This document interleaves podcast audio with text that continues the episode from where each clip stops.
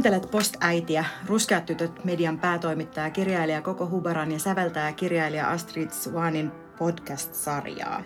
Meitä ei kiinnosta millainen äiti olet. Nukutko perhepedissä, onko sinulla vulvaa tai imetätkö lastasi. Sen sijaan tässä sarjasta ihmetellään, tutkitaan ja puretaan käsitteitä, valtadiskursseja ja kokemuksia äitiydestä ennen, nyt ja jälkitilassa. Sukupuoli, niin sanottu rotu, luokka, seksuaalinen suuntautuminen ja lääkärin diagnoosit eivät riitä kuvaamaan äityyden todellisuutta, mutta ovat alkupiste toisen ihmisen maailmaan tuomiselle ja kasvattamiselle. Lähestymme eri jaksoissa äitiyttä esimerkiksi teorian, historian, muodin ja populaarikulttuurin kautta matrisentrisen ja intersektionaalisen feminismin viitekehyksissä. Tulette kuulemaan ohjelmassa meidän äänien lisäksi myös asiantuntevia vieraita. Sen lisäksi, että minä ja Astrid äiditään, me tehdään työksemme taidetta. Sarjassa seurataan myös tämänhetkisten luovien projektiemme syntyä. Tervetuloa jakamaan meidän kanssa tämä ihmeellinen äitihomma. Ja selvittämään, mitä äitiydestä jää jäljelle, jos ottaa pois kaikki materiaaliset odotukset, konstruktiot ja myytit, tai ei ainakaan hyväksy niitä ilman jämerää pureksintaa. Sä voit osallistua keskusteluun seuraamalla meitä Instagramissa at postaiti-podcast ja hashtagillä postaiti tai postäiti löydetään myös kommentit ja kaikki mitä haluat meille sanoa. Terve koko Hubara. Terve Astrid Svan. Mitä sun äitielämään kuuluu tänään? Tänään äitielämään kuului sellaista, että lapseni meni ensimmäistä kertaa elämässään leirille. Sinne mentiin aamulla ennen näitä nauhoituksia ja se oli mulle jostain syystä paljon tunteellisempaa kuin hänelle. Hän meni sporttaamaan, mä vähän tirautin kyyneleitä. Niin se ei ollut sentään mikään laiva, joka vei hänet jonnekin. Ei, hän tulee siis kello 16 takas kotiin. Tämä ei ole mikään yön ylileiri, mutta silti tällaiset, aina tällaiset uudet kokemukset on jotenkin tosi tunteellisia. Mitä sun äitielämään kuuluu tänään? No mulla on ehkä mielessä vielä viikonloppu, joka tuossa äsken elettiin, jolloin lapseni oli toista kertaa yökylässä. Mm. Ja se on myös jotenkin sellainen, nyt kun syksyllä alkaa koulu, niin tuntuu, että tästä tulee tämmöisiä uusia vaiheita, niin kuin, että meillä onkin yhtäkkiä vapaa-ilta kotona sen takia, että lapsi on kaverilla – Joo, tämä on nyt selkeästi uusi trendi ollut tässä äitiydessä ja siis toinen on tämä kännykkähomma, millä lapsi soittelee viereisestä huoneesta minulle, Sulle. kun hän haluaa esimerkiksi vettä, kun mä en, ihan kun mä en kuulisi sitä niin kuin pyyntöä siitä avoimen oven läpi, mutta nämä on näitä uusia. Post-äiti, sanapari ja monta muutakin tosi ihmeellistä käsitettä heti tuossa meidän introssa, kunnianhimoisessa introssa. Sellaisia sanoja kuin matrisentrinen feminismi ja jälkitila ja äitiminen. Ja, ää, olisi varmaan ihan hyvä, jos me käytäisiin nämä ensin läpi, niin meidän kuuntelijat ja ehkä jopa me itse tiedettäisiin, mistä me oikeastaan ollaan puhumassa tässä podcast-sarjassa. Joo, käydään vaan, koska ne on, ne on aika niinku suupaloja, nuo käsitteet – ja me varmana tullaan puhumaan niistä jokaisessa podcast-jaksossa, mutta sitten toisaalta niiden takana on aika yksinkertaisiakin asioita, mitä me halutaan välittää. Haluatko kertoa tuosta, mitä se äitiminen tarkoittaa, jota, joka tuli tuossa äsken jo esiin? Joo. Mehän siis tavataan puhua äitiydestä eikä äitimisestä. äitiys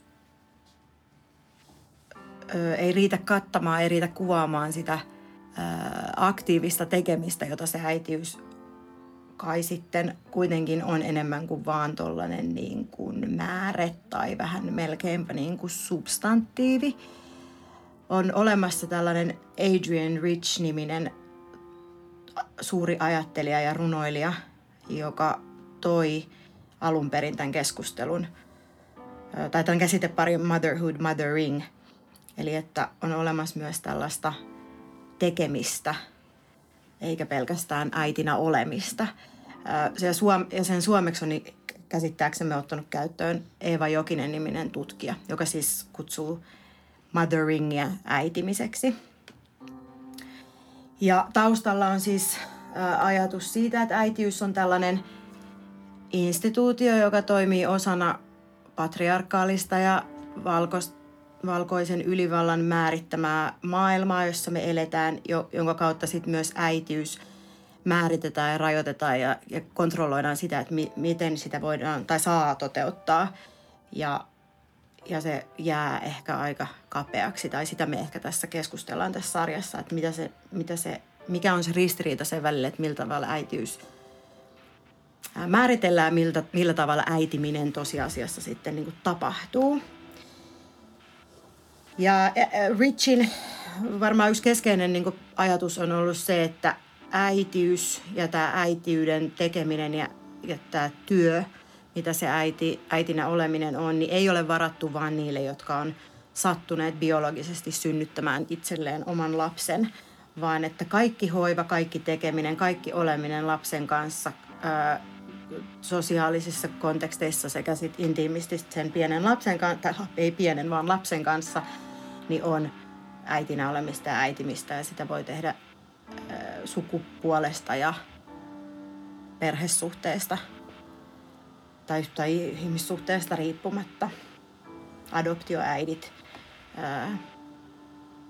transäidit, isät, mm.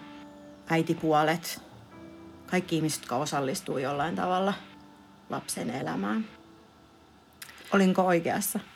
Joo, eli tässä podcastissa me ollaan erityisen kiinnostuneita siitä äitimisestä verbinä ja myös siitä, miten se suhteutuu sit siihen äiti-instituutioon, joka määrittää kuitenkin niitä odotuksia ja, ja myös käytäntöjä. Mä voisin kertoa tuosta matrisentrisestä feminismistä, joka on meille, tuntuu, että se on meille sopiva feministinen viitekehys lähestyä tätä äitiyttä. Andrea O'Reilly on kanadalainen tutkija ja hän on kehittänyt tämän sanaparin 1990-luvusta lähtien. Hän on käyttänyt sitä tutkimuksessaan ja vaatinut ja kehittänyt äititutkimusta, feminististä sellaista. Hän on myöskin perustanut Demeter Press-nimisen kustannuslaitoksen, joka julkaisee tosi kiinnostavaa kirjallisuutta, joka aina tavalla tai toisella liittyy äitimiseen. Matricentric feminism kääntyy suomeksi kokon ja mun toimesta nyt matricentriseksi feminismiksi.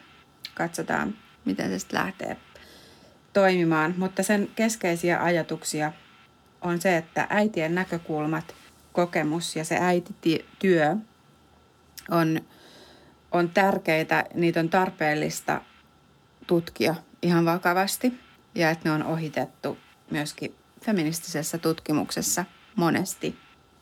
Tämä O'Reillyn matricentrinen feminismi tarkoittaa myös sitä, että vaikka äitityö on tärkeää ja se voi olla keskeinen lähtökohta tutkimukselle, niin se ei ole naisten tärkein tai keskeinen tehtävä.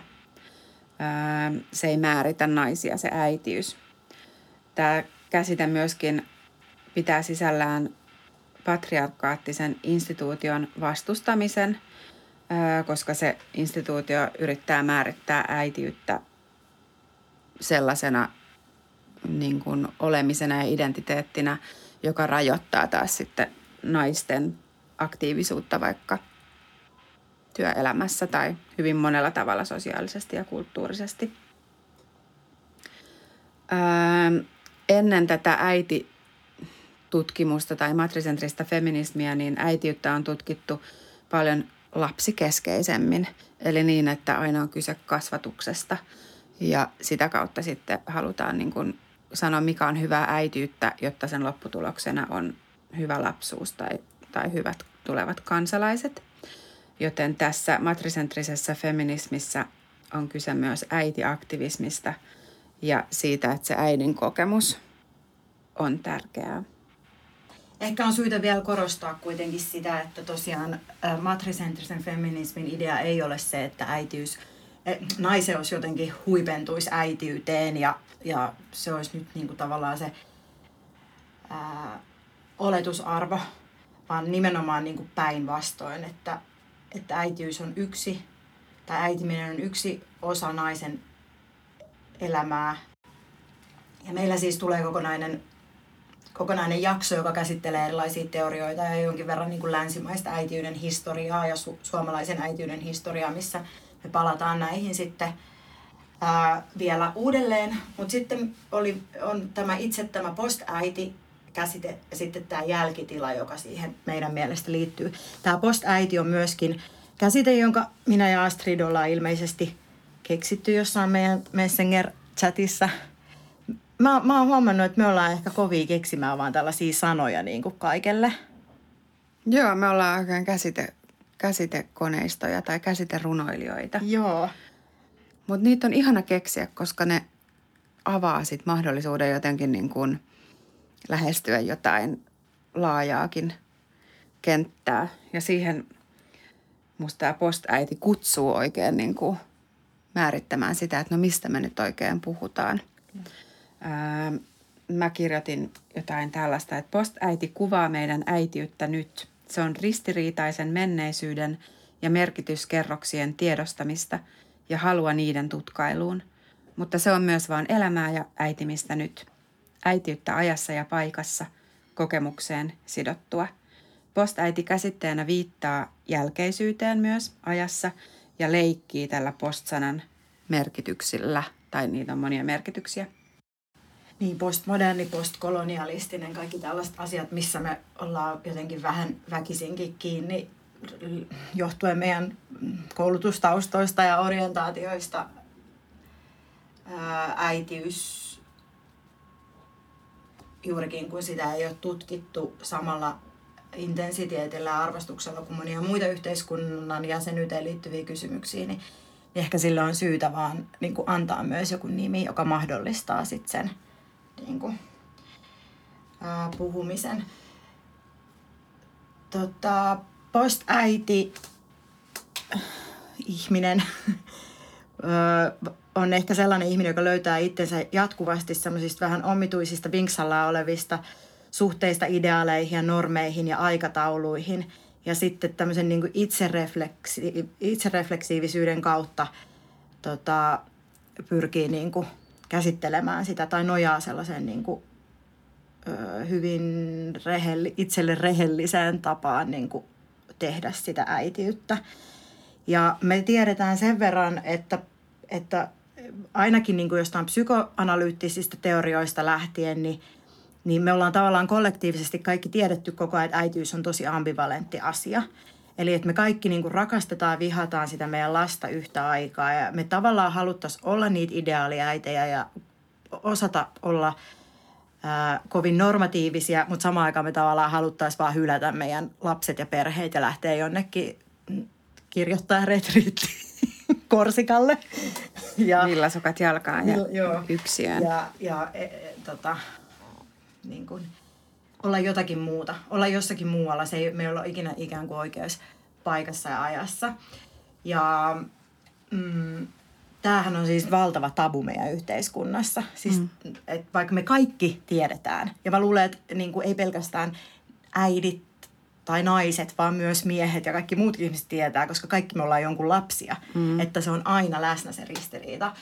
Niin me koko ajan teeskennellään läpi niin kuin maailman ja yhteiskunnan eri instituutioiden ja tasojen, että, että tällaista, tällaista ristiriitaa ei ole, vaan että naiselle on jotenkin täysin luonnollista olla äiti ja hän saa siitä mielettömät kiksit ja se on jotenkin essentialistista ja luonnollista ja niin kuin, kokonaisen elämän niin kuin, tärkein tavoite. Ja me nyt lähdetään Astridin kanssa siitä liikkeelle, että me ei nyt enää keskustella siitä, että onko tai eikö tätä ristiriitaa olemassa, saako siitä puhua vai eikö siitä saa, vaan se on olemassa. Ää, siitä pitää puhua ja sitä pitää tutkia, jotta me voidaan tietää, että mihin se niin kuin vie, mitä se tarkoittaa, mitä, mitä se on. Niin, me otetaan täysin annettuna se, että, että ristiriita on jatkuvaa. Myös tietoisuus äitimisestä syntyy hieman viiveellä. Nyt mä puhun siitä post-osuudesta, post-äidistä suhteessa tekoihin. Samaan aikaan voi olla sosiaalisesti post-äiti, esim. tulla luetuksi vaan jossain töissä taiteilijana tai raitiovaunussa kulkea näkymättömänä naisena tai hemaisevana baariin menijänä. Tai voi olla lapsensa menettänyt, kadottanut, abortin tehnyt tai kuolleen lapsen synnyttänyt postäiti.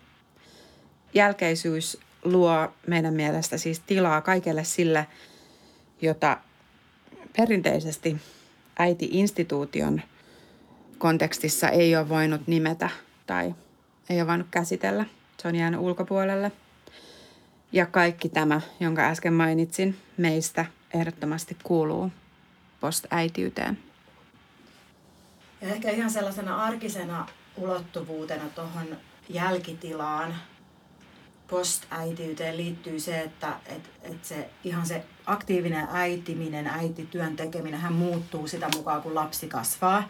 Ja meidänkin äidit äitii meitä vielä, vaikka me ollaan kohta nelikymppisiä naisia ja itseäitejä. Ää, ja se pienen vauvan äitiminen on hyvin erilaista kuin vaikka nyt meidän niin kuin pian koulua aloittavien lasten ää, äitiminen. Mutta me koko ajan reflektoidaan sitä niin kuin jälkikäteen sen jo tapahtuneen äitiyden kautta. Eli tavallaan, ja varsinkin kun meillä on vain yhdet lapset, mm. yhdet ää, biologiset lapset, jotka, joiden kanssa me ollaan joka päivä tässä, niin tavallaan joka päivä on niin kuin uusi ja ensimmäinen päivä. Mutta sitä koko ajan niin kuin, sen pystyy käsittelemään vaan suhteessa siihen, mitä on jo tapahtunut.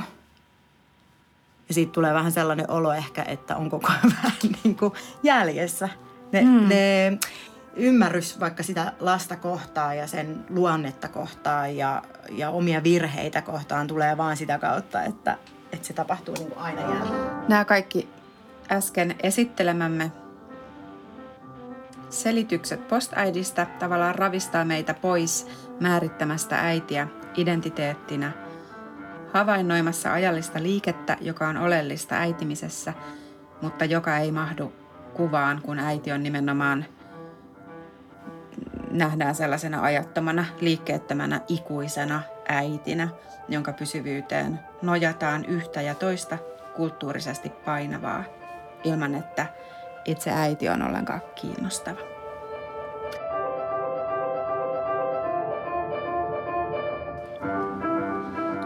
Postäiti on toive ja haave ja avaus. Se ei ole valmis väite tai ohje tai vapautus jostain dikotomiasta. Me ei siis kerrota täällä lapsen kasvatusohjeita eikä määritellä hyvää äitiyttä tai mitään sen tyyppistä. Postaiti on ehkä enemmänkin tällainen vakava leikki ää, ja nimi, josta me lähdetään liikkeelle.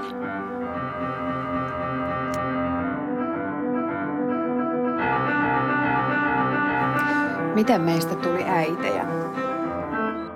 Astrid, kertoisitko sä mulle ja kuulijoille, että miten susta tuli äiti? Halusitko sä aina tulla äidiksi? Ähm, ja miltä se äitiys on näyttänyt tässä matkan varrella? Tota, en mä muista, että mä olisin halunnut olla äiti niin kuin lapsena tai nuorena. Et mul, mä kirjoitin esimerkiksi sellaisen novellin teininä jotain 12-vuotiaana, jossa mä asuin Pariisissa ja mulla oli japanilainen puoliso, joka oli sisustusarkkitehti. Ja mä osasin kuvailla hyvin tarkkaan, niin kuin minkälaiset keittiön kaapin ovet hän oli meille tehnyt. Mutta siihen ei kuulunut lasta siihen mun haaveeseen. Sitten musta piti tulla myös muotisuunnittelija ja rokkitähti ja kaikkea tällaisia, missä mä ajattelin, että – se äitiys on vähän niin kuin ongelmallista. Sitten musta tuli kuitenkin tosi nuorena äitipuoli. Mä olin 20 suunnilleen. Ja, si- ja se rooli olikin mulle tosi mieluinen. Ja mä hyppäsin siihen ilman mitään epäilyjä. Mä olin jotenkin tosi, että ne epäilyt on tullut vasta jälkeenpäin, että miten mä nyt tolleen vaan, niin kun on on lukenut kaikkea, että miten nämä aina menee niin hyvin nämä tällaiset uusio perhekuviot. Mutta mulle se oli tosi jotenkin korjaava ja semmoinen rakkaudellinen rooli. Ja kävi niin hyvin vielä, että mä oon saanut seurata sitten lapsen kasvua ihan niin kuin aikuiseksi. Hän on kohta 18. Ja sit musta tuli äiti biologisesti, joka sekään ei ollut mulle sellainen, että mä, mä olin siinä vuosikaudet niin puhunut sitä adoptoimisesta ja tällaisesta, niin, niin 2011 mä olin raskaana. Ja sitten se olikin sellainen, että nyt tämä pitää niinku tehdä jotenkin tietoisesti ja mitenkäs tämä nyt kuuluu niinku tehdä hyvin tämä raskaus ja luetaanpas nyt kaikki blogit, että miten se synnytys pitää hoitaa ja se alkoi sellaisena, no ensinnäkin mä olin ollut just ennen, ennen aikaisemmin niin masentunut ja sitten kun mä siitä vähän niin kuin tokenin, niin mulla oli rohkeus hypätä tähän, että hei mä haluan lapsen. Mutta ehkä jotenkin sellaisena vähän, että, että okei, tämä hyppy täytyy nyt vaan tehdä tai musta ei koskaan tule äitiä, koska mä en koskaan tule valmis ja uskaltaa tehdä tätä. Ja sitten se alkoi sellaisena projektina, josta selvisi vasta niin kuin myöhemmin, että tähän tämä lopu koskaan. se on muuten totta. Miten sulla meni? Iisakin kirkko. Tota, mä taas aina halusin olla äiti. Mulla ei ollut koskaan oikeastaan mitään muita haaveita kuin olla äiti. Mun, mun äiti ja mun isoäiti on mm, opettaneet mulle, että äitiys on tavoiteltava ja hyvä asia. Öö, mä leikin aina pienenä nukeella ja tosi niin kuin varhaisteiniksi asti öö, joka päivä. ja tota, leikin, että mä imetän mun nukkeen ja haaveilin niin kuin sellaisesta, että mulla on niin kuin mies ja monta lasta ja kiva koti – se ei ollut ikinä ristiriidas sen kanssa, että, että mä niin kuin ajattelin myös kyllä, että mä haluan kirjoittaa. Se, oli, se on ollut selkeä asia. Mä en tajunnut ollenkaan, että, että taiteilija-äidit on tällaisia vähän niin kuin ö, ristiriitaisia hahmoja tai että niitä pidetään just jollain tavalla ongelmallisina niin kuin kaikenlaisissa populaarikulttuurin tarinoissa. Tuossa lukio-iässä mä olin kerran vähän aikaa raskaana sellaiselle pojalle, joka oli siis mun ensimmäinen poikaystävä oikeastaan. Se loppui tosi lyhyen ja mä en oikeastaan sitä koskaan sen enempää ole ajatellut. Mutta sitten siinä meni noin kymmenen vuotta välissä ennen kuin sitten mä tulin uudelleen raskaaksi jotain lapsen 27-vuotiaana. Ja se tapahtui aika yllättäen ja – ja ei millään suurella, se ei ollut mikään projekti eikä mikään suuresti suunniteltu asia. Niin, mun äitille, kun äiti oli, mun oma äiti oli siis ensimmäinen, kelle mä kerroin siitä, että mä oonkin nyt raskaana. Niin mun äiti sanoi mun mielestä tosi kivasti, se sanoi, että huh, että hyvä, että sä tulit nyt raskaaksi, koska sus on se melankolinen ja, ja syvällinen puoli, joka kuitenkin ylikelaa kaikkea. Ikinä ei olisi tullut sitä oikeaa aikaa ja uskallus tehdä sitä lasta, että ihanaa, että nyt se tulee ja – ja sitten sit sulla on se oma lapsi ja sä saat vihdoinkin tietää, millaista se on. Se on ollut tosi hämmentävää, kun sitten mulla oli semmoinen ajatus siitä, että musta tulee niinku kotiäiti. Että mä oon ainakin sen kolme vuotta kotona sen lapsen kanssa ja mä en,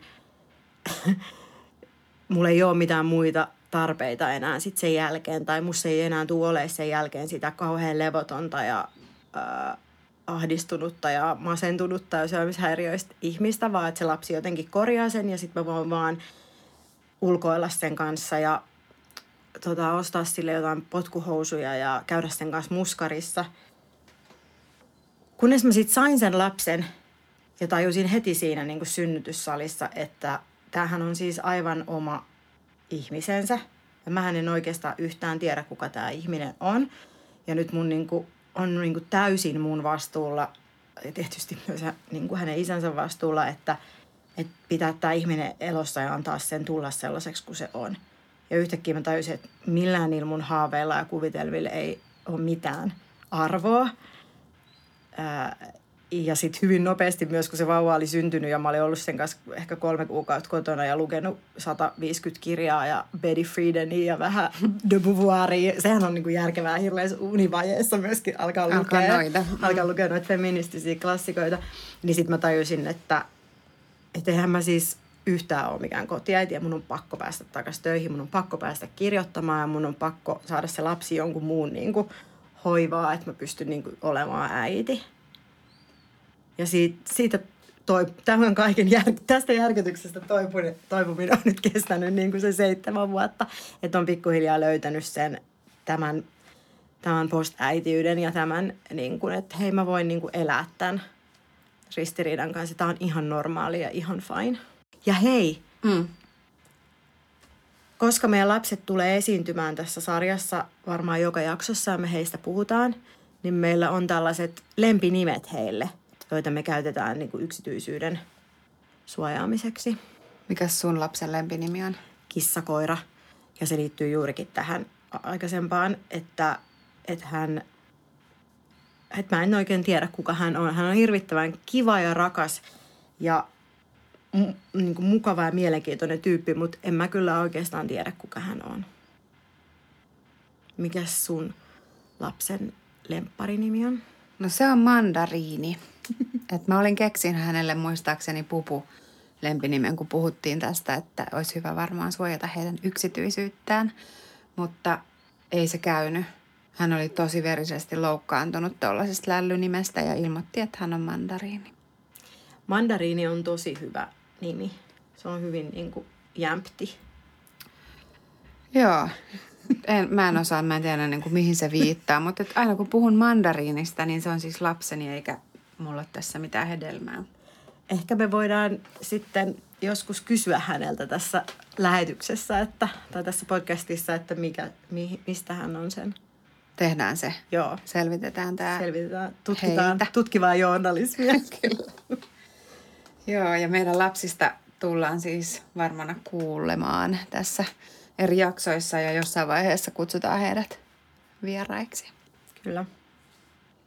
Annetaan heille mahdollisuus kertoa, millaisia äitejä me sitten oikeastaan ollaan. Miten tämä postäitiys toteutuu käytännössä ja arjessa. Siitä tulee jännittävää, ei voi tietää mitä tapahtuu. Ei. Meillä oli ajatuksena myös lukea meidän molempien tekstejä. Ja sulla on koko just meneillään uuden teoksen kirjoittaminen. Mitä sä oot mieltä? Lukisit sä meille jonkun pätkän sieltä? Mä voin lukea. Mä sanon sen verran, että, että tämä kirja on mun esikoisromaani, eli fi- ensimmäinen kerta, kun mä kirjoitan mitään tällaista pidempää fiktiota. Mm, se käsittelee nimenomaan äitiyttä, mutta myös erityisesti mun mielestä tyttäryyttä. Ja mä toivoisin, että tämän podcastin aikana löytyisi se niin kuin ty- tyttäryyteen viittaava verbi, että jos äitiminen on sitä ä- äitiverbiä tai äitityötä, niin mitä se on se, kun me tehdään myös tyttäryyttä ää, suhteessa meidän äiteihin mm, ja sellaista niin kuin aktiivista olemista mm. ja myöskin sellaisten tiettyjen ristiriitojen ja normien ää, rikkomista. Aika monesti, kun on just vaikka psykoanalyysissä ja muussa tällaisessa niin kuin ajatellaan, että ty- tyttäret järkyttyy, kun ne huomaa jossain vaiheessa, että millaista on aikuisen naisen ja äidin elämä ja sitten ne ru- rupeaa yrittää repimään itteensä irti ja tulee se ensimmäinen, ker- ensimmäisen kerran ehkä se ristiriita sen äitiyden, tai ole, naisen oletusten ja odotusten ja, ja sitten sen todellisuuden välillä. Niin tämä on nyt yksi osa tätä kirjaa, jonka työnimi ainakin on Miten olla jemeniläinen. Mä luulen, että se on ehkä se nimi.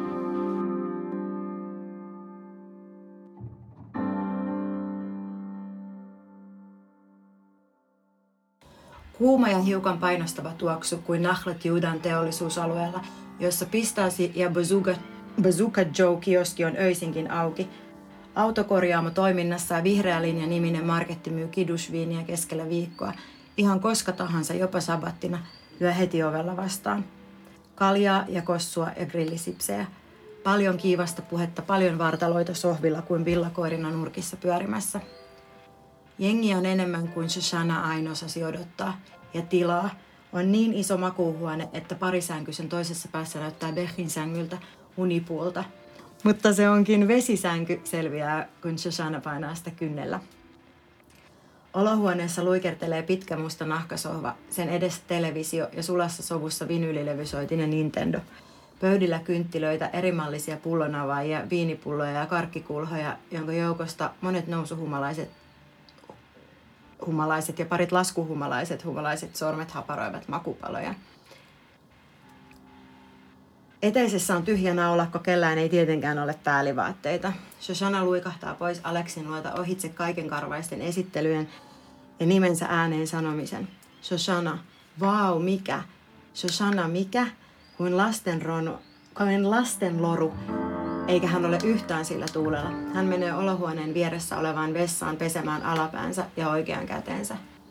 Tultuaan ulos vessasta, Shoshana huomaa toisen olohuoneen, joka kai on jonkinlainen työhuone tai kirjasto, joka näyttää sekavalta ja josta hän ajattelee, että Aleksi ihan heti löydä häntä. Kun Shoshana Ain astuu sisään oviaukosta, joka on lähes koko seinän levyinen ja jossa ei ole ovia laisinkaan, joku tervehtii veltosti tai ehkä hän vain venyttelee juuri niskaansa katsahtaen vahingossa Shoshanaan päin. Ja eräs nuori mies iskee silmää tai ehkä joku kaunis tulee hänen takaa ja eräs nuori viimeisillään raskaana oleva nainen osoittaa hänelle oitispaikkaa ikkunalaudalta limoviikunan vierestä. Shoshana palaa halusta kertoa hänelle olevansa myös äiti. He hymyilevät, eivät sittenkään sano mitään toisilleen. Hannu pyysi Shoshanaa pitämään Bechin. Pyysi ja pyysi ja pyysi. Hän sanoi, että heidän rakkautensa ei voisi olla täydellinen, elleivät he hankkisi vähintään yhtä lasta. Että se kuuluu asiaan. Mikä rakkaus, Shoshana kysyi. Mihin asiaan, Shoshana kysyi, eikä saanut tyydyttävää vastausta. Että Hannu kyllä hoitaisi käytännön asiat, jos Shoshana vain suostuisi synnyttämään, puristamaan vartalostaan ulos toisen ihmisen, ihan kuin se olisi normaalia. Mitä käytännön asioita, Shoshana kysyi. Hannu niin selvästi tarvitsi lasta, vaikka hänkin oli kiinni töissään, ajatuksissaan ja luovuuden toiveissaan, epäpoliittisissa näkemyksissään, hän oli silti paljon parempi isä kuin Shoshana äiti ihan millä tahansa mittarilla. Millä ihmeen mittarilla hän kysyi. Mutta totta puhuen myös hän käsitteli Behiä niin kuin ihmisillä keskimäärin on tapana käsitellä lapsia ohimennen retrospektiivissa sympatiakotonuksesta käsin. Mutta, ja tämän Shoshana oikeastaan olisi halunnut sanoa raskaana olevalle naiselle ilmapallomahoineen. Se, että Shoshana ei halunnut äidiksi, ei tarkoita, etteikö hän rakastanut Behia alusta asti. Ne ovat kaksi täysin eri asiaa. Ne eivät liity toisiinsa tai sulje toisiaan pois. On tärkeää ymmärtää, että äityys on vain olevinaan vapaa valinta. Kukaan ei voi oikeasti päättää olla tulematta äidiksi ilman seuraamuksia eikä tule äidiksi ilman, että tuhoaa oman elämänsä ja lapsensa elämän. Teki kuinka päin tahansa, siitä syntyy joka kerta kauhea selkkaus. Ja jos ei selkkaus, niin vähintään tungettelevien kysymysten ja välttelevien vastausten kujanjuoksu, puhumattomuus tai raivoa. Shoshanalla ei ollut aikaa ja voimia lähteä sellaiseen. Hän oli juossut ja painut koko siihen asti sen elämänsä, joten hän mieluummin piti Bechin se oli sellainen valinta, että kuoleeko hän hiljaa hiipuen vai kuoleeko hän huutain ja tapelen vastaan. Oli vain huonoja vaihtoehtoja. Äitiys tai tyttäryys on maailman luonnollisin ja samalla hirvittävimmällä mahdollisella ajateltavissa olevalla tavalla epäjohdonmukainen, hermostuttava ja julma ihmissuhde. Sen vuoksi Sosana ei olisi halunnut tulla äidiksi. Omasta tyttäryydestään käsin hän tiesi, ettei hän osaisi. Ja silti hän rakastaa Behia enemmän kuin mitään. Kiitos. Koko. Kiitos. Mä oon niin innoissani tosta sun kirjasta. Mäkin oon innoissani ja kauhuissani. Mä nyt jo näin sut vastaanottamassa kaikenlaisia palkintoja. äitiyshän, äitiyshän on tosi tunnetusti kovin trendikäs ja hyväksytty kirjallisuuden aihe, että saas, niin. saas katsoa. Niin. ehkä se myös herättää sellaista ärsytystä ja haluaa ohittaa se. Mä, mä luulen, että se johtuu siitä, että oletetaan, että tiedetään, mitä se äitiyspuhe on, että se on sitä jotain hirveän normatiivista. Toi sun teksti mun mielestä just kuvasi hyvin sitä, että millaista se oikeasti se on. joo. Tota, joo. Jos se vähän onnistuisi raottaa sitä, niin se voisi olla jo, jonkinlainen niin kuin tavoite, vaikka eihän kai kaunokirjallisuudella tarvi olla mitään agendaa tai tavoitetta. Niin, mä oon sitä mieltä, että kaunokirjallisuudella on paljon tavoitteita ja agendoita, mutta koska sen nimi on fiktio, niin ne saa pitää piilossa. Niin, niin. Ja vastuuta ää, ainakin on, ja mä koen kyllä vastuuta ehkä niin kuin siitäkin näkökulmasta, että on saanut, että mulla on tytär, josta voi joskus tulla äiti.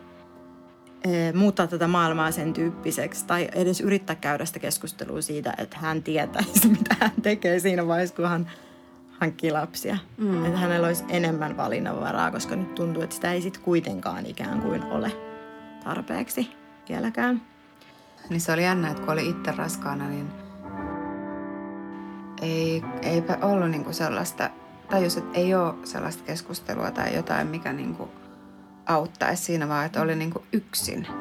Vähän niin kuin olisi joku uudisraiva, kuin kukaan ei koskaan ole ollut niinku tässä tilanteessa, että keneltäkään ei tullut sellaista niinku infoa. Se on ihan totta. Ja, ja se, se, mitä sellaisessa niin kuin tämänhetkisessä niin kuin ikään kuin niitä normeja rikkoissa ajattelee, tämä on tämmöinen tosi nopea kommentti, yhtään sen syvemmin ajattelemat, mutta et ehkä jossain blogimaailmassa, äitiysblogimaailmassa tulee jonkun verran sitä sellaista, että kukaan ei kertonut mulle, millaista tämä imettäminen on, tai kukaan ei kertonut mulle, miten rankkaa tämä valvominen on. Että niin paljon jää sanomatta. Mm. Joo, niin mä näen just, tai mä etsiä silloin sit sitä infoa blogeista. Joo. Tai päädyin niihin, kun menin jotain synnytysjuttuja tutkimaan. Joo. Ja siellä oli sitten jonkin verran just sitä pohdintaa ja ihmettelyä, niin kuin, että mitä tämä nyt on ja mm. tämä onkin tällaista ja miksi, miksi meillä ei ole semmoista jotain, niin kuin, että käydään koulua vaikka, mutta ei siellä koskaan niin kuin, opita, ei siellä ole mitään ainetta, että näin olet vanhempi. Niin. Ja sitten toisaalta se on tosi yksinäistä. Siis se on niin kuin syntymä ja kuolema on kaksi sellaista asiaa, että ihan sama vaikka kaikki syntyy ja kuolee, niin ei se niin kuin auta se tieto mitään siinä hetkessä. Mm. Tai se on aina uniikkia. Niin ja se varmasti se hiljaisuuden laatu, mikä oli just vaikka siitä, että millaista se synnyttäminen oikeasti on, Mm. niin se liittyy just tohon. Joo. Että siinä on joku, joku tota laatu, jota ei sanallisesti voi oikein välittää toiselle. Mm. Kyllä. Luetko sä meille seuraavaksi pätkän sun uudesta kirjasta, joka on siis essee ja tekstikokoelma nimeltä Viimeinen kirjani, joka tuli nyt juuri pari kuukautta sitten ulos ja on saanut hyvän vastaanoton ja olen sen jo kaksi kertaa tässä lukenut. Ää, ja ollut siitä kovin vaikuttunut. Sehän on ihanaa, kun ihminen yhdistää kaikkia niitä puolia, mitä hänessä on, niin tekstiin. Eli siis muistelmia, elämäkertaa, lyriikkaa, teoriaa. Väittäisinkin jopa, että tämä esseistinen tyyli ja, ja tämmöinen niin luova esseist, niin genre, vähän genrerajaa puskeva esseistinen tyyli on ihan tosi keskeistä – niin kuin äitiydestä kirjoittamiselle tällä hetkellä meillä ja maailmalla. Ja että se on niin kuin se yksi harvoista tavoista, jotka toimii, kun haluaa näin monimutkaista asiaa jotenkin kuvata. Kiitos. Joo, tämä oli tosi, tosi tärkeä lause, jota tutkijoidenkin kannattaa lainata. Kuunnelkaa meitä. Koska se on, joo, siis just toi yhteys sen genren kirjoittamistavan ja sitten sen aiheen välillä. Ja miksi valikoituu sellainen tyyli, jossa on mahdollista yhdistellä niin kuin pirstaleita. Mm. Niin se varmaan selittää sitä, miksi tämmöinen äitikirjallisuus ja siitä kirjoittaminen on just blogeissa tai esseekokoelmissa tai ehkä novelleissa. Jotenkin sellaisissa niin kuin monella tavalla rajoja rikkovissa genreissä. Ja ihan mahtavaa, jos ja kun se nyt alkaa myös täällä Suomessakin olla näin. Mutta lue sun, kerro, kerro sun tekstipätkästä ja lue se meille. Joo, siis tässä mun kirjassa viimeinen kirja, niin, niin tässä on yksi kappale äideistä. Ja mä lähestyn sitä äityyttä monista eri positioista, mutta oikeastaan koko toivo, että mä luen nyt imetysrunon. Eli tämä on ihan runomuotoinen teksti, jonka mä kirjoitin vuonna 2012, kun mulla oli pieni vauva.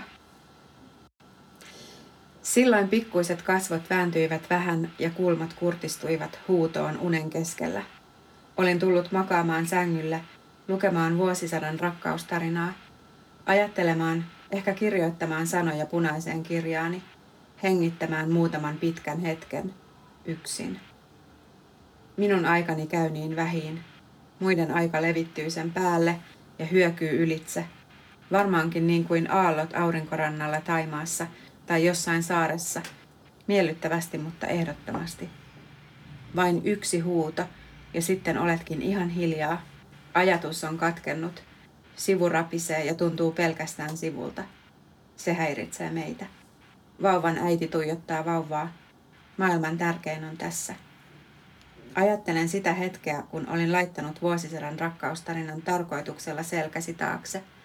Voisin lukea sitä, kun imet rintaa – Tietenkin heti vetäisit suusi pois rinnalta. Käännyit katsomaan, mikä saattoi olla tärkeämpää kuin sinun kuukasvosi ja nappisilmäsi.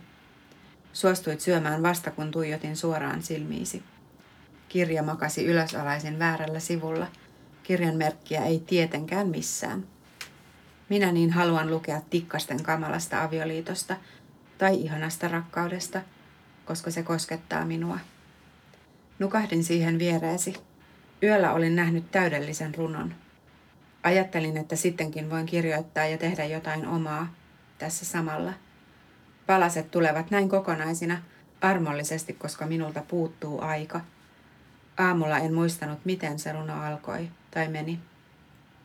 Palaset eivät tule kokonaisina, eivät runot tai laulut. Ne vaativat huomiota, ne huutavat ja inisevät, ovat mustan kipeitä. Minun on vain täytynyt antaa niiden nälissään itkeä. Minun pitäisi tehdä levy, soittaa pianoa, selvittää missä olen, tehdä suunnitelma, etsiä käsiini Aila Meriluoto ja Märttä Tikkanen ennen kuin on liian myöhäistä ja kysyä heiltä neuvoa. Pitäisi kirjoittaa kirja, ideoita pöllyää. Vaivihkaa syntyy runo, jossa kerron surusta, kun on sattunut saamaan sellaisen isän, joka oli poissa kun olin lapsi – ja joka nyt on poissa.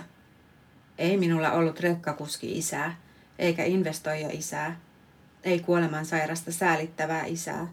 Hän oli usein kotona, silloin hän nukkui päiväunia huusi yöllä, jos oli humalassa. Ja katsokaas, kun hänellä oli mielisairaus ja suruja, ja hän piti kaljasta ja itki paljon, jos äiti oli vihainen. Väärin ymmärretty isä, jonka syytä ei mikään ollut. Kamalan syyllisyyden ajojahdin uhri – lapsuuden kammatusten uhri, liian tunteva, muiden tarpeita näkemätön. Paikalla, mutta ei tässä. Me syötiin pussikeittoa ja ajettiin autolla. Kerran isä saapui päiväkodin portille liian myöhään. Olin saanut lakua ruokavarastosta. Siellä piiloteltiin puhelimelta, jolla kuuluisi jo soittaa lastensuojeluun ja ilmoittaa minusta, että olin unohtunut. Mutta isä tuli ja pelasti minut. Minä pelastin isän monta kertaa. Ei sanaakaan äidille, eikä muille, minä lupaan, lupaan, lupaan. Miksi edes tarvitsee muistuttaa? Nyt olen äiti. Minulla on oma aurinkoni. Olen lähin planeetta, kärvennyt ahneesti aurinkoni säteistä. Herään milloin vain ja täytyn onnesta. Öisinkin se paistaa. Miten paljon voimme puhua, vaikka toisella ei ole kieltä? Miten paljon vain rakastaa tätä lasta? Äitiyslomalla minusta vahingossa irtoaa runoilija. Se lohkeaa salaa ihan turhaan, mutta kukaan ei lue runokirjoja. Niissä ei ole glamouria eikä menestyksen avaimia taaskaan. Huudan tyhjyyteen. Ja joku mummo korkeintaan vastaa. Olihan se ihan kiva, mutta miksi olet niin vihainen vanhemmillesi? Runoilijat eivät saa kustantajaa. Ei ennakkoa, ei kiertuetta, ei uusintapainosta – Kukaan ei tunnista kadulla eikä tuo kukkia ensi iltaan. Korkeintaan voi päästä runoraatiin tai yleisradioon keskellä yötä, kun kukaan ei ole hereillä, paitsi vastasyntyneiden äidit, jotka eivät kuule, sillä vauva huutaa. Minusta irtoaa palanen. Sen runoilee, eikä välitä. Sylvia Plath kummittelee, naureskelee ivaillen ja olen huomaavinani, että tajuan häntä. Kun on pakko sanoa nämä asiat, eikä ole mahdollisuutta pitkiin kappaleisiin tai edes sävellyksiin. Nämä sanat ovat herkullisia kuin sokeriset namut lapsuudessa. Väärä kanava, väärä aukko ja ilmaisumuoto. Taiteilijana minua ei nyt ole paitsi täällä riveissä, joissa olen amatööri, ihan kesken. Runoilu sopii pikkulasten äidille liian hyvin. Eihän siinä ole mitään ihailtavaa, että kirjoittaa vasemmalla kädellä hapuilevia lauseita. Siksi varmaan runoilijat ovat naisia ja onnettomia, aliarvostettuja eivätkä myy feministin puheita. Kuka vain voisi kirjoittaa näin, kun lapsi on pieni? Ole hiljaa ja imetä rauhassa. Ehkä vauvalle kasvaa siivet, kun kuolemattomuuskin on uutisten mukaan 20 vuoden päässä. Minun pitäisi kirjoittaa väitöskirjasuunnitelma, radio-ohjelma, käännösteksti, Kelan hakemus, kauppalista, päiväkirjaa, mutta täällä minä pulisen, yksin. Minulla ei ole omaa blogia, siis mamma-blogia, sellaista, jossa elämän pölyisimmät paikat ovat hiljaa ja kuvataan vain niitä kohtia, jotka kiiltävät puhtaina ja muotiväreissä. Vauva on sopivan väsyttävä, onnellisuus on kateutta aiheuttavaa, ostoksia on pakko tehdä koko ajan, koska linkkejä mitä ihmeellisimpiin mekkokauppoihin löytyy aina uusia. Sellaisia blogeja minä seuraan kuin pakkomielteen ajamana ja olen huomannut, ettei sitä tapahtunut, jos ei se ollut blogissa koko elämää. Minua ei siis tapahdu. Äitiyden ensimmäinen vuosi vähän kehnosti hyödynnettynä. Järkevimmät perustavat firmoja vauvavuonna tai oikeastaan järkevimmät opiskelivat ekonomeiksi eivät oman intohimansa johdattamina humanisteiksi, joilla ei ole mitään työllistymisen mahdollisuuksia missään rahallisessa ilmapiirissä. Nyt on lama. Tällä kertaa sitä kutsutaan taantumaksi. Lama kuulostaakin liian eläimelliseltä ja hallitsemattomalta. Vauvavuonna kuuluu joka tapauksessa olla salaa hirveän tehokas. Jos ei mene vauvauintiin, vauva ei koskaan opi uimaan, vaan hukkuu. Jos ei mene mammajoakaan, on itse loppuelämänsä läski.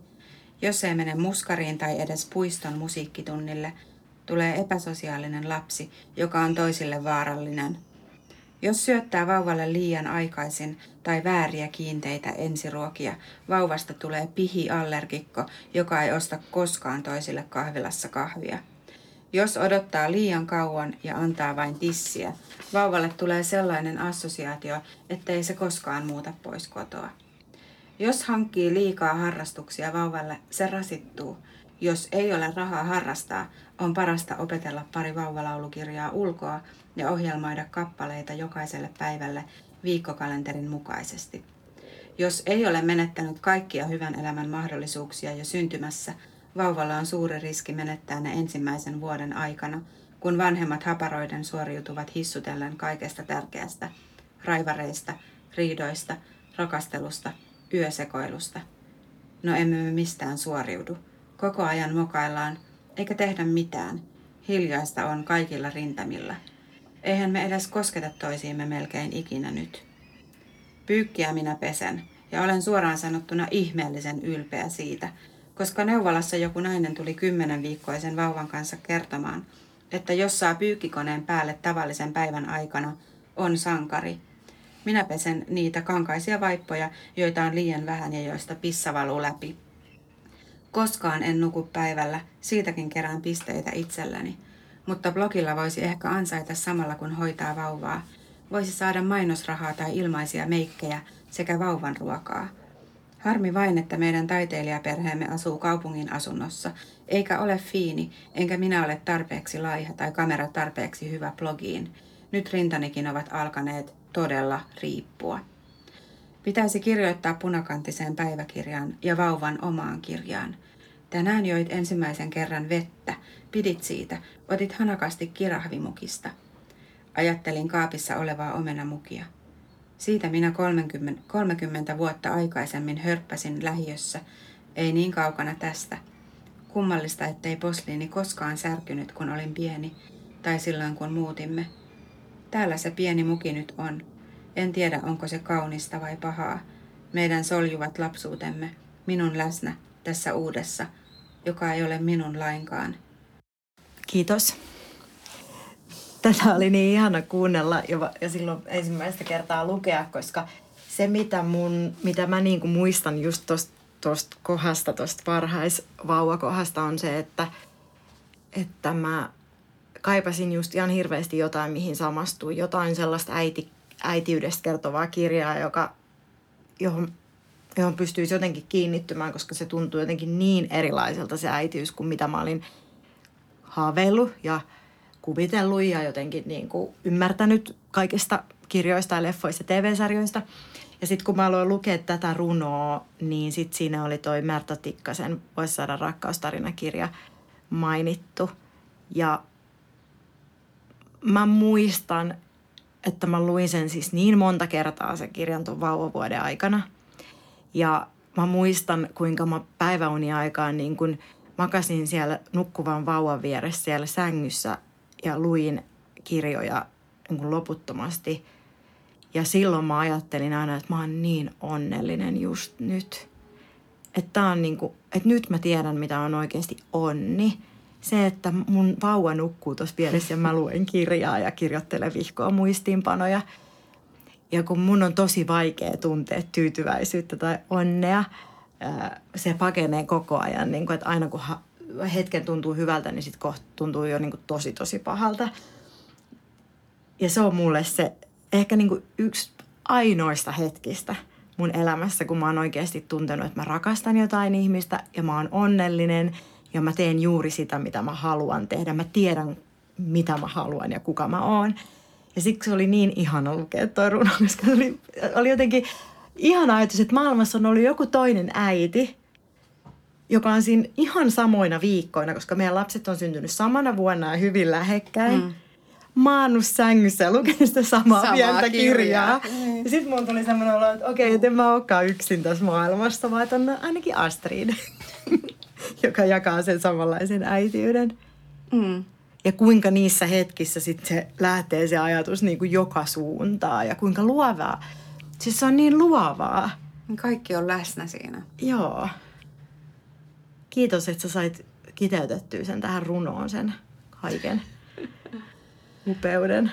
Niin, niin, jotenkin siis mä tosiaan silloin olin siellä imettämässä ja kirjoitin tota jossain semmoisissa niin kuin – että nyt äkkiä jotain tuli, että äkkiä ylös vaan ja ajattelin, että eihän toi koskaan mene mihinkään. Niin musta jotenkin huvittavaa, että nyt, nyt se on tuolla muille luettavissa. Hyvä, että se meni, koska tuohon runoon todella siis kiteytyy niin paljon olennaista siitä, siitä varhaisesta vaiheesta, kun on tullut äidiksi – jolloin se oma lapsuus on myöskin niin läsnä siinä ja kaikki mm. ne kokemukset ja kaikki traumat ja kaikki jotenkin. Ja ehkä se hätä siitä, että mä en varmaan enää ikinä voi tehdä niin kuin mun töitä tai jotenkin Joo. se on myös semmoinen niin kuin ihme paniikki, että Joo. tavallaan kaiken pitäisi olla siinä niin kuin ennen ja, ja sitten jotenkin kauhistuttaa se, että tavallaan, että nyt mä vaan täällä oon ja nautin näin paljon vaan tästä äitimisestä. Mm. Joo, jotenkin samaan aikaan aivot on ihan muussia.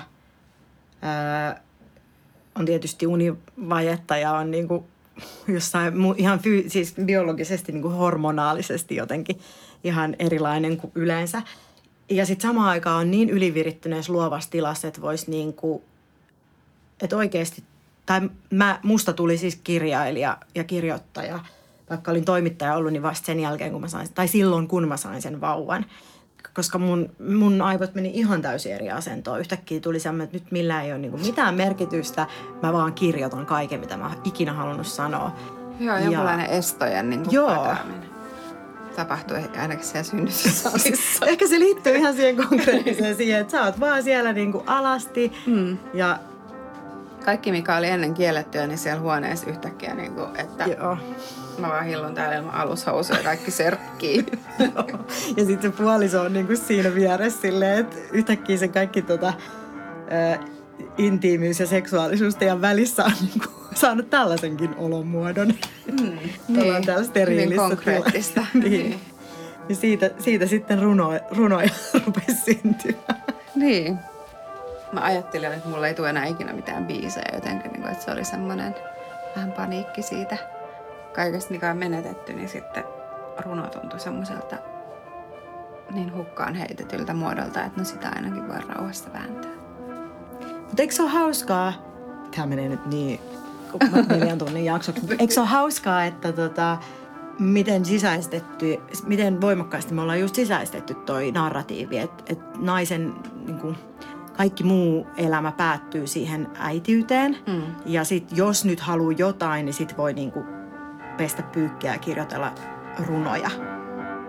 Ja suoriutua just siitä pienestä kotihommasta sitten niin kuin, tosi hienosti. Niin. Ja, ja vaikka me uutena toi blogihomma, että, että se niin. voisi julkaista jotain niin kuin, kelpaavaa. Niin, se on sitten niin tämän päivän sitä kotirouvuutta. Mm. Ja sitten jotenkin, että niin, että vaikka sä oot, sä oot ollut pitkän linjan ammattilainen mm, muusikko ja säveltäjä siinä kohtaa jo, ja sä tiedät, miten se prosessi menee, ja sulla on ihan selkeä niin kuin, ura, mm. diskografia ikään kuin takana, että sä tiedät, miten se menee, niin silti sä ikään kuin annat sen vallitsevan tarinan tulla siihen ja katkaista se jonkun. Ja otatkin yhtäkkiä jonkun roolin, että nyt mä en enää ikinä kirjoita biisejä, vaan mm. mä teen nyt näitä runoja, mitkä ei tule päätyä mihinkään. Ja hyväksyt sen. Yksi, mikä mulla tuli vahvasti silloin myös eka kertaa elämässäni, oli semmoinen vertaisien kaipuu. Että kun mä olin sen pienen lapsen kanssa, niin mä halusin nähdä muita äitejä. Mm. Ja mä neuvolan kautta itse asiassa niin tuli semmoinen ryhmä mun lähi alueella ja sitten me niin kuin alettiin hengaa ja siitä tuli ihan niin kuin ystävyyssuhteita vaan sen äitiyden niin kuin perusteella. Mm. Ja se oli musta aika niin kuin uusi juttu, että mä en ollut aikaisemmin ollut sellainen tyyppi, joka vaan niin kuin, että joku jaettu kokemus on sellainen, joka yhdistää. Mm. Että mulla oli vain jotain ystäviä niin kuin ollut vaikka pitkää elämän varrelta, mutta mun nyt tuli niin kuin ihan äitikavereita. Se vertaisuus jotenkin asiana, joka ehkä usein se on niin kuin joku semmoinen bla bla bla, joku sellainen terapialause tai joku, mutta mm. se oikeasti niin kuin on tosi voimauttava ja tarpeellinen, että voi jakaa toisten samassa tilanteessa olevien kanssa sitä kokemusta. Mä oon kyllä ihan samaa mieltä ja on paljon ö, erilaisia suhteita erilaisiin äiteihin tullut tässä niin kuin matkan varrella päiväkodin ja harrastusten ja sellaisten kautta, että jotkut, joistakin on tullut niin kuin sydänystäviä jo, jo, joidenkin kanssa on niin kuin moikkaustuttuja, mutta ne kuuluu siihen äitien just sellaiseen johonkin yhteisöön, joka, jonka mä näen mun ympärillä, että nämä on niitä ihmisiä, jotka jakaa nyt tässä ajassa ja hetkessä mun kanssa tämän kokemuksen. Joo, se voi toimia niin kuin yllättävän vahvana Joo. yhteytenä. Joo. Ihan vaan semmoiset äidit, joita näkee joka aamu, kun vie lapsen mm. päiväkotiin, niin vaikka ei siis sen kummemmin tuntiskaan, niin, niin ne on kuitenkin osa sitä ja, ja ne on niin kuin siellä takaraivossa jotenkin koko ajan sitten, kun pohtii tätä äitiyttä. Tämä on ollut aikamoinen pilotti. pilotti tämä meidän ykkösjakso. Pullataikina. Pullataikina. Toivottavasti tästä välittyy meidän innostus tähän aiheeseen, mutta toivottavasti myös jo me osataan jatkossa tehdä vähän niin kuin, tiiviimpiä jaksoja. Vähän ei luvata, aiheita. Ei luvata mitään. Ei kyllä luvatakaan, koska itsemme tuntien. Mm, mutta siis meillä on tulossa tämän jälkeen vielä yhdeksän jaksoa tätä ensimmäistä kautta. Me jatketaan tästä äh, F-symposiumissa elokuussa kolmen live-podcastin verran. Ja F-symposium on siis tämmöinen äh, live-podcast-keskustelu, performatiivinen sarja, joka tapahtuu Helsingissä Oodi-kirjastolla juhlaviikkojen aikaan. Ja siitä löytyy kyllä sitten Facebookista jo eventtiä ja Instagramista löytyy myös.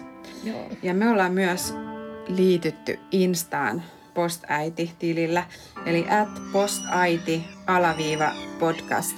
Sieltä löytyy, tullaan laittamaan sinne kaikkea äitiyteen liittyvää kiinnostavaa ja mielellään kommentoikaa ja laittakaa myös hashtag postaiti tai postäiti sitä käyttämällä meille viestiä, jos tulee vaikka idea, että mistä haluaisi kuulla, että me keskustellaan tai joku hyvä vieras.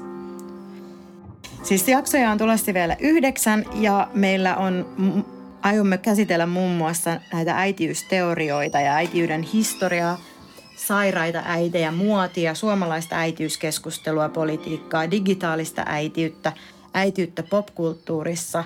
Sitten ne meidän lapset tulee tänne studioon.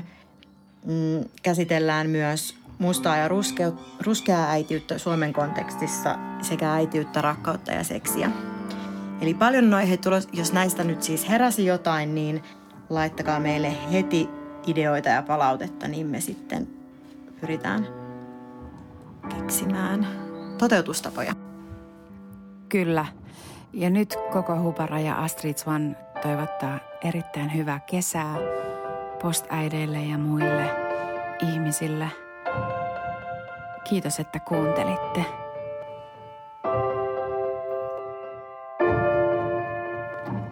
Tämän ohjelman suunnittelija toteutti koko Hupara ja Astrid Swan.